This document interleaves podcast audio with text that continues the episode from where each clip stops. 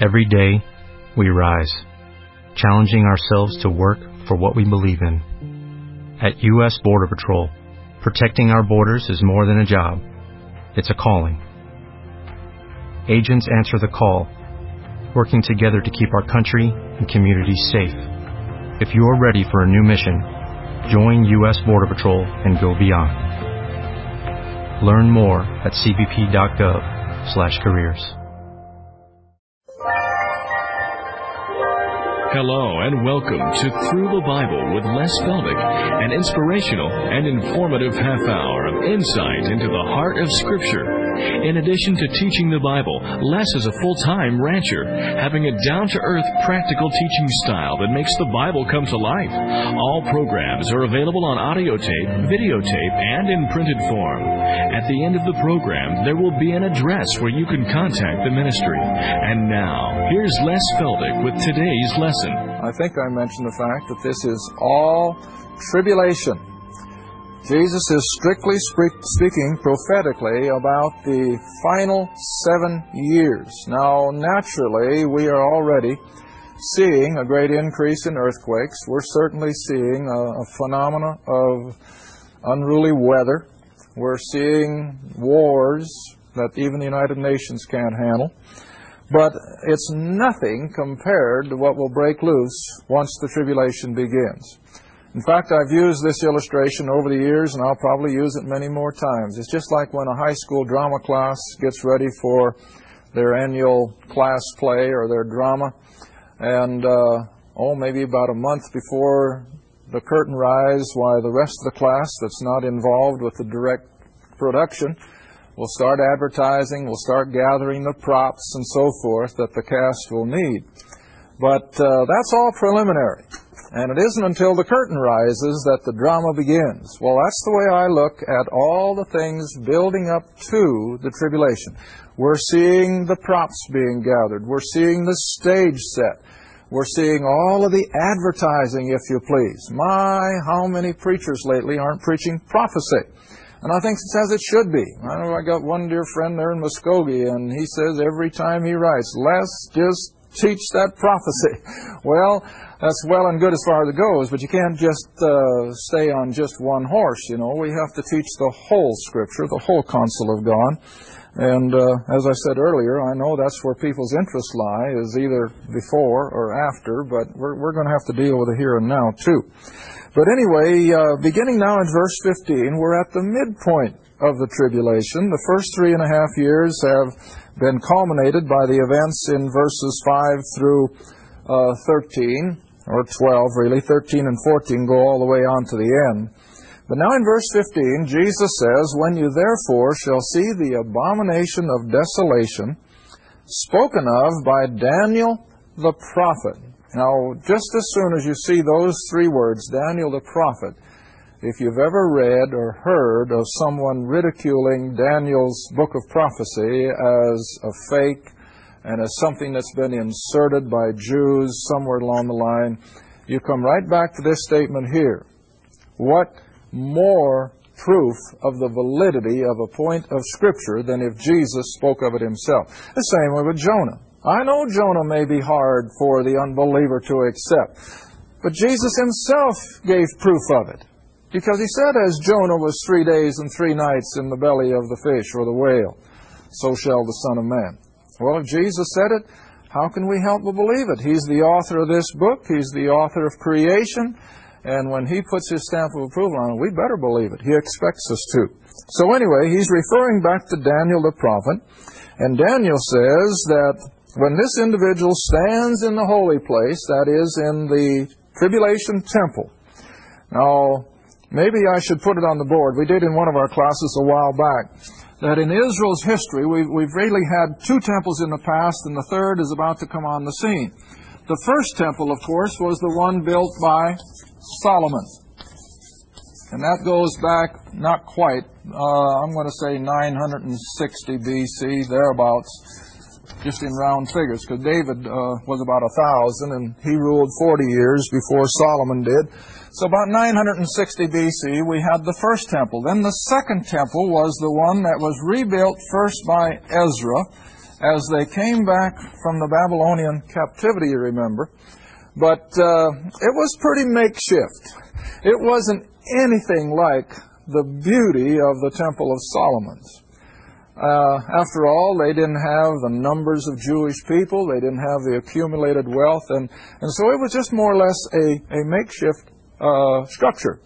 So then when Herod the Great came along, oh, what, 50, 60 years before Christ, he was a rather pompous individual anyway, and he loved to build beautiful things. And so he was rather embarrassed that Israel's temple was nothing like Solomon's. And so Herod the Great really began remodeling and extending and enlarging the second temple, which is a remodeled one of Ezra. And so I'll put up here, plus Herod. And uh, that was built then at, uh, well, let's just put it at Christ's first coming, at his first advent. That's the temple that the disciples were just talking about here in Matthew 24. And after all, every Jew was, was rather proud of their temple. It was beautiful. And if you ever get to uh, Israel, and uh, one of the tourist sites, of course, is the model city. And in that model city, it's on a scale of, I don't remember what, but anyhow, there is a replica of the temple as near as they can reconstruct it. And it, was beautiful. It was gorgeous. But see, Herod put a lot of work and expense. He even put in uh, great retaining walls and filled it in order to enlarge the mountain on which Solomon's temple had stood. So Herod's complex was even much larger than uh, than Solomon's. Now our guide gave us a interesting little insight. When Herod was building the extension on the mountain, they had to fill it, of course, with a lot of what we today would call fill, but it was kosher fill. they made sure that there was nothing in that fill dirt that would defile. And now that would be something, wouldn't it? To haul in all that dirt and maintain that it was undefiled, I imagine, by uh, any corpses or bones or anything like that, but it was filled with kosher dirt. I thought that was quite an interesting sidelight. But anyway, uh, the tribulation temple then will become the third temple, and uh, as most of you are aware, if you watch current events at all, the Jews are more than ready to rebuild their next temple, which I refer to as the tribulation temple, which is, from our point in time today, still future. Not very far, we don't believe, but it hasn't begun to be built as yet. But it will be. Now, this is one of the proofs that we have from Scripture that there will be the temple rebuilt in Jerusalem at some point before the middle of tribulation. Now, that's all we know. We do not know that it'll be built before the Antichrist signs the treaty or immediately after or whenever. But this much we know that by the time the tribulation has reached its midpoint, the temple is going to be operating. Now, let's go back to Daniel for the sake of our television viewers because every day we get letters from people who have just now caught the program for the first time. So we have to constantly remember these folk who have not heard us teach for the last four years. Do you believe that we've been on almost four years? I think two more tapings, isn't it, honey? Huh? Two more tapings, and then uh, we'll have completed already four years of this. My, it seems like maybe one. But anyhow, in Daniel chapter 9, in Daniel chapter 9, we have the 70 weeks, or the seven years that Daniel prophesies concerning the nation of Israel. And that begins in verse 24, where he says, 70 weeks are determined upon thy people. Now, this, of course, is God speaking through the prophet. 70 weeks, or 490 years, are determined upon thy people and upon thy holy city to finish the transgression, to make an end of sins, and to make reconciliation for iniquity. That's the work of the cross and to bring in everlasting righteousness, and to seal up the vision and prophecy, and to anoint the most holy. And then he goes on to explain the breakdown in these time elements, and we won't take time for that in this program. But then when you come down to verse, oh, 26, beginning, uh, the middle of the verse what I want to look at, but I guess we better start at the beginning. And after three score and two weeks shall Messiah be cut off. Now, normally we equate that with 480, uh, 493 years. No, 483 years. We got to leave seven years off. 490 years total, minus seven. So at the end of 483 years, Messiah was to be cut off. Not for himself. In other words, he didn't die because he deserved it. He died for the sins of the world, of course. And the people, now here comes the prophecy. And the people of the prince that shall come. Now that sounds like a little double talk, but when you sort it out, it all makes sense. The people of the prince that would come would destroy the city. Now we got to back up then. That means that the prince that shall come, the Antichrist, would come out of the empire that destroyed the temple and the city Jerusalem in 70 AD. And who was that? That was Rome. And so that's why the Bible has been looking forward to the end time when the Roman Empire would be revived, as we call it.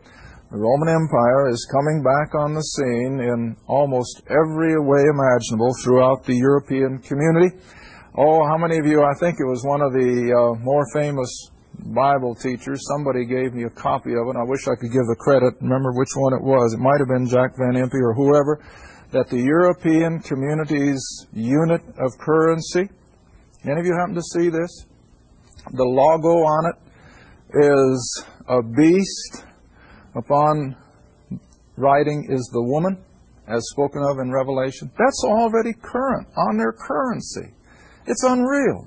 And I'm not a sensationalist, but when I see things like that, I think, my land, isn't amazing how even an ungodly world, as Europe certainly is, are falling right into the very format of the book of Revelation. Well, here anyway, uh, the people that shall come, which was Rome, they would destroy the sanctuary. And out of that people, the Roman Empire, would come this man who would be the world ruler then at the end. Now then, verse 27. This great world ruler who will come on the scene out of the revived Roman Empire, which of course we're seeing in Europe, he will confirm the covenant with many, now that's Israel, for seven years. Now, I know a lot of our prophetic preachers, as soon as that so called peace treaty was signed, then they jumped on the bandwagon. And then they came back and said, well, see, Daniel said he would merely confirm that this is the peace treaty, and then the Antichrist would confirm it. Well, who am I to disagree with them, but I am.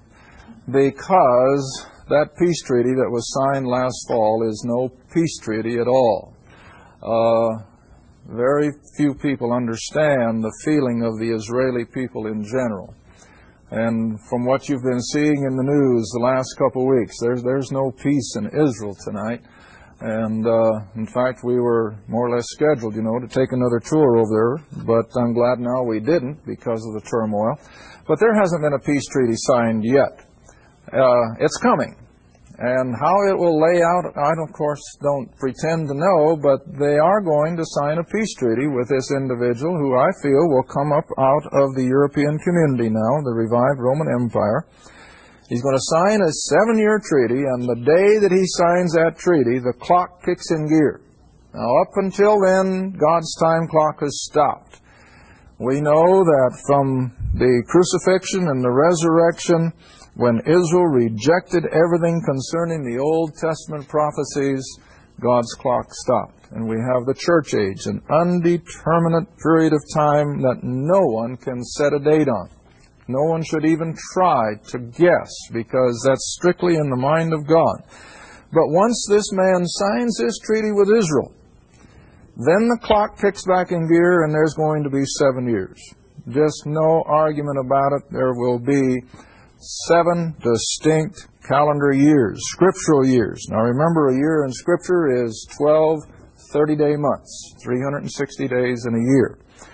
So in the middle of the seven years, in the middle of the week, he, this one that shall come, we call him the Antichrist, he will cause the sacrifice and the oblation to stop. Now, where and where only can the Jews offer sacrifices and oblations? At the temple. So we know they have to have a temple, plus the fact that Jesus said they would have it. So here in the middle of the seven years, this man is going to come and demand or command that all sacrificial worship and all the temple worship of Israel will come to an end. And then, to make it even the more hideous, he will cause an abomination, the overspreading of abominations, he shall make it, the temple, desolate. Now, I personally think that Antiochus Epiphanes, the little Syrian dictator that I think was a type of the Antichrist back in uh, Daniel's prophecy, and I think he's also referred to in Isaiah, he was a pipsqueak in history. He didn't amount to much, but he's a big deal in Scripture because he defiled the temple by sacrificing a hog, a sow, on the altar. And of course, the swine's blood uh, was the abomination. And I think that's what this man will do. Uh, I think he'll do much the same thing. In fact, oh, several months ago, some secular Jews who were trying to make their point against the Orthodox Jews. Now, you know, there, there's quite a difference of opinion, even in Israel, between the Orthodox Jews and the secular Jews. And so here, oh, several months ago, I remember it was in the Jerusalem Post, where some of these secular Jews had smeared swine's blood on a synagogue. And now you can just about imagine what that would do to an Orthodox Jew. So I think that's what the Antichrist will do as well. He will um, perform that abomination of desolation by sacrificing an old hog on that beautiful temple altar that Israel will no doubt have rebuilt. And then everything, Daniel goes on to say, that's been determined, everything that's been prophesied will be poured out upon the desolate, or the desolator is a better word, which of course is the man Antichrist. Now this is what Jesus is referring to, that in the midpoint of the tribulation, this man will come into Jerusalem, come into the temple, and will defile it. All right, now then come back with me, if you will, to Matthew 24. And so Jesus is talking to Jews again, strictly to Jews. And so to the Jews, he says, even though it's 2,000 years down the road, verse 16, then let them who be in Judea, now remember that's the area around Jerusalem and southern Israel, flee to the mountains. Let him who is on the housetop not come down to take anything out of his house, because time is of the essence, and they aren't going to need it anyway. And remember, this is an analogy to the escape out of Egypt. Much of it is a parallel. And just as God protected and provided for the Jews in the wilderness, He's going to protect and provide for these escaping Jews coming out of the environs of Jerusalem at the midpoint of the tribulation. Now, this is not the 144,000. This is a cross section of any society. Here we're going to have men, women, young women, children, the whole cross section fleeing from Jerusalem. All right, start with verse 17. Let him who is on the housetop not come down to take anything out of his house. Now, I've taught this before. We'll just review it quickly. This is no doubt a retired individual who has become quite well to do. He's no longer working and uh, he's probably got a lot of things in his house that he'd like to hang on to. Maybe he's collected antiques or beautiful furniture, but he's not going to have time or opportunity to take any of those things with him. He says, you better move out.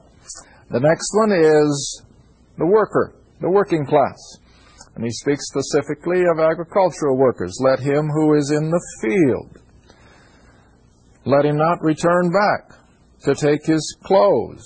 He's not going to have time. He better just take the clothes on his back and get out of Jerusalem.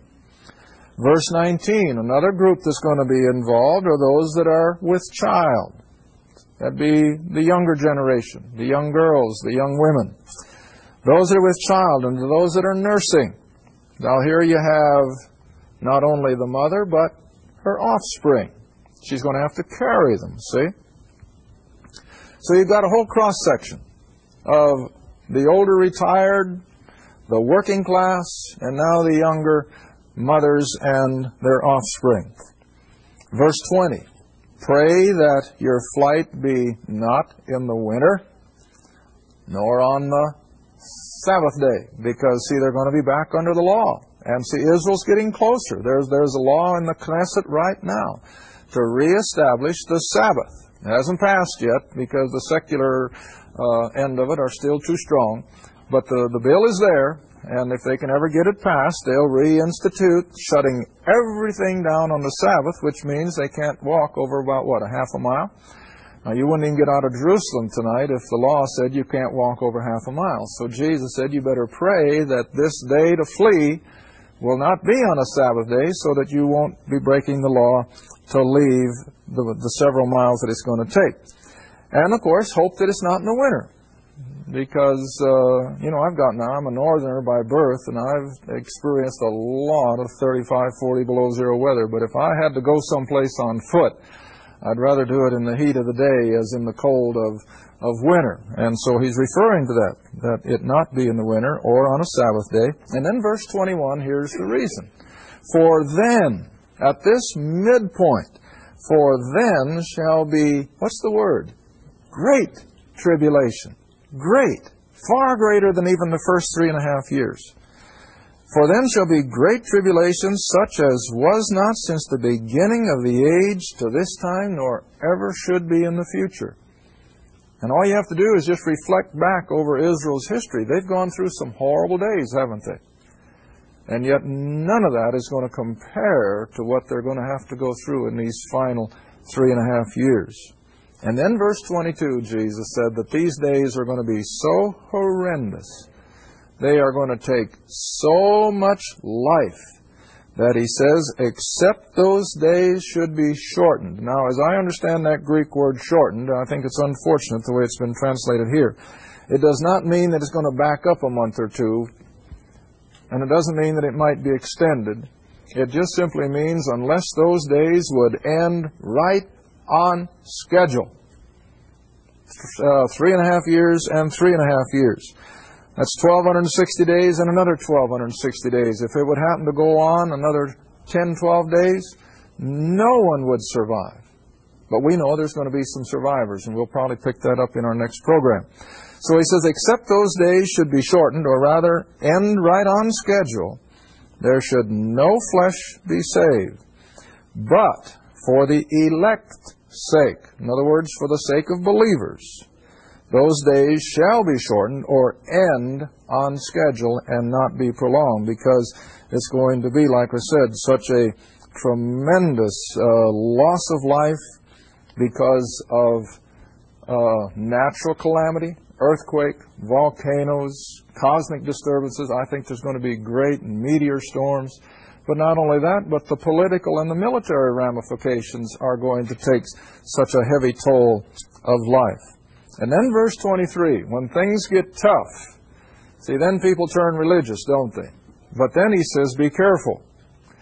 For then, if any man say unto you, Lo, here is Christ, here is the Messiah, or there, believe it not. For there shall arise, here he comes the warning, as we saw back in the first half of the chapter, for there shall arise false Christs, false prophets, who shall show, now watch this, they're going to show great signs and wonders. Where are they going to get their power? Not from God, from the devil, from Satan. And they're going to show great signs and wonders, insomuch that if it were possible, they shall deceive the very elect. In other words, those who are believers and are still surviving. Verse 25 Behold, Jesus said, I have told you before. And here he reminds them again. Now, this is all for emphasis. Wherefore, if they shall say unto you, Behold, he, the Messiah, is in the desert, go not forth. Behold, he is in secret chambers. Don't you believe it? Because he's not going to be coming from those areas. He's going to be coming from where? He's going to be coming from heaven.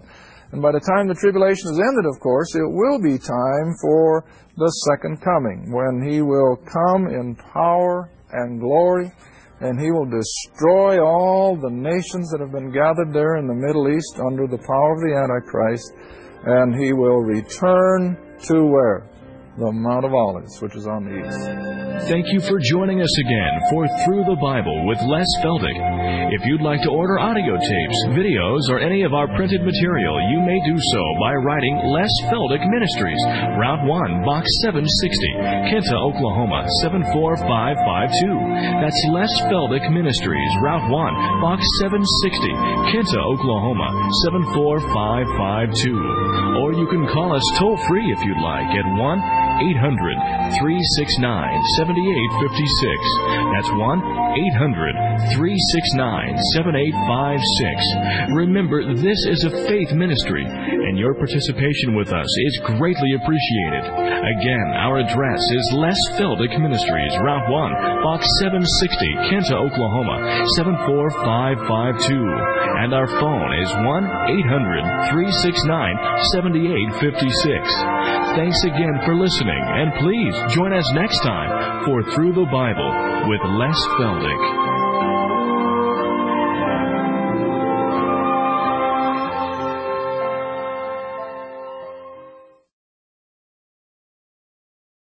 With the Lucky Land Slots, you can get lucky just about anywhere. This is your captain speaking. Uh, we've got clear runway and the weather's fine, but we're just going to circle up here a while and uh, get lucky. No, no, nothing like that. It's just these cash prizes add up quick. So I suggest you sit back, keep your tray table upright, and start getting lucky. Play for free at LuckyLandSlots.com. Are you feeling lucky? No purchase necessary. Void where prohibited by law. 18 plus terms and conditions apply. See website for details.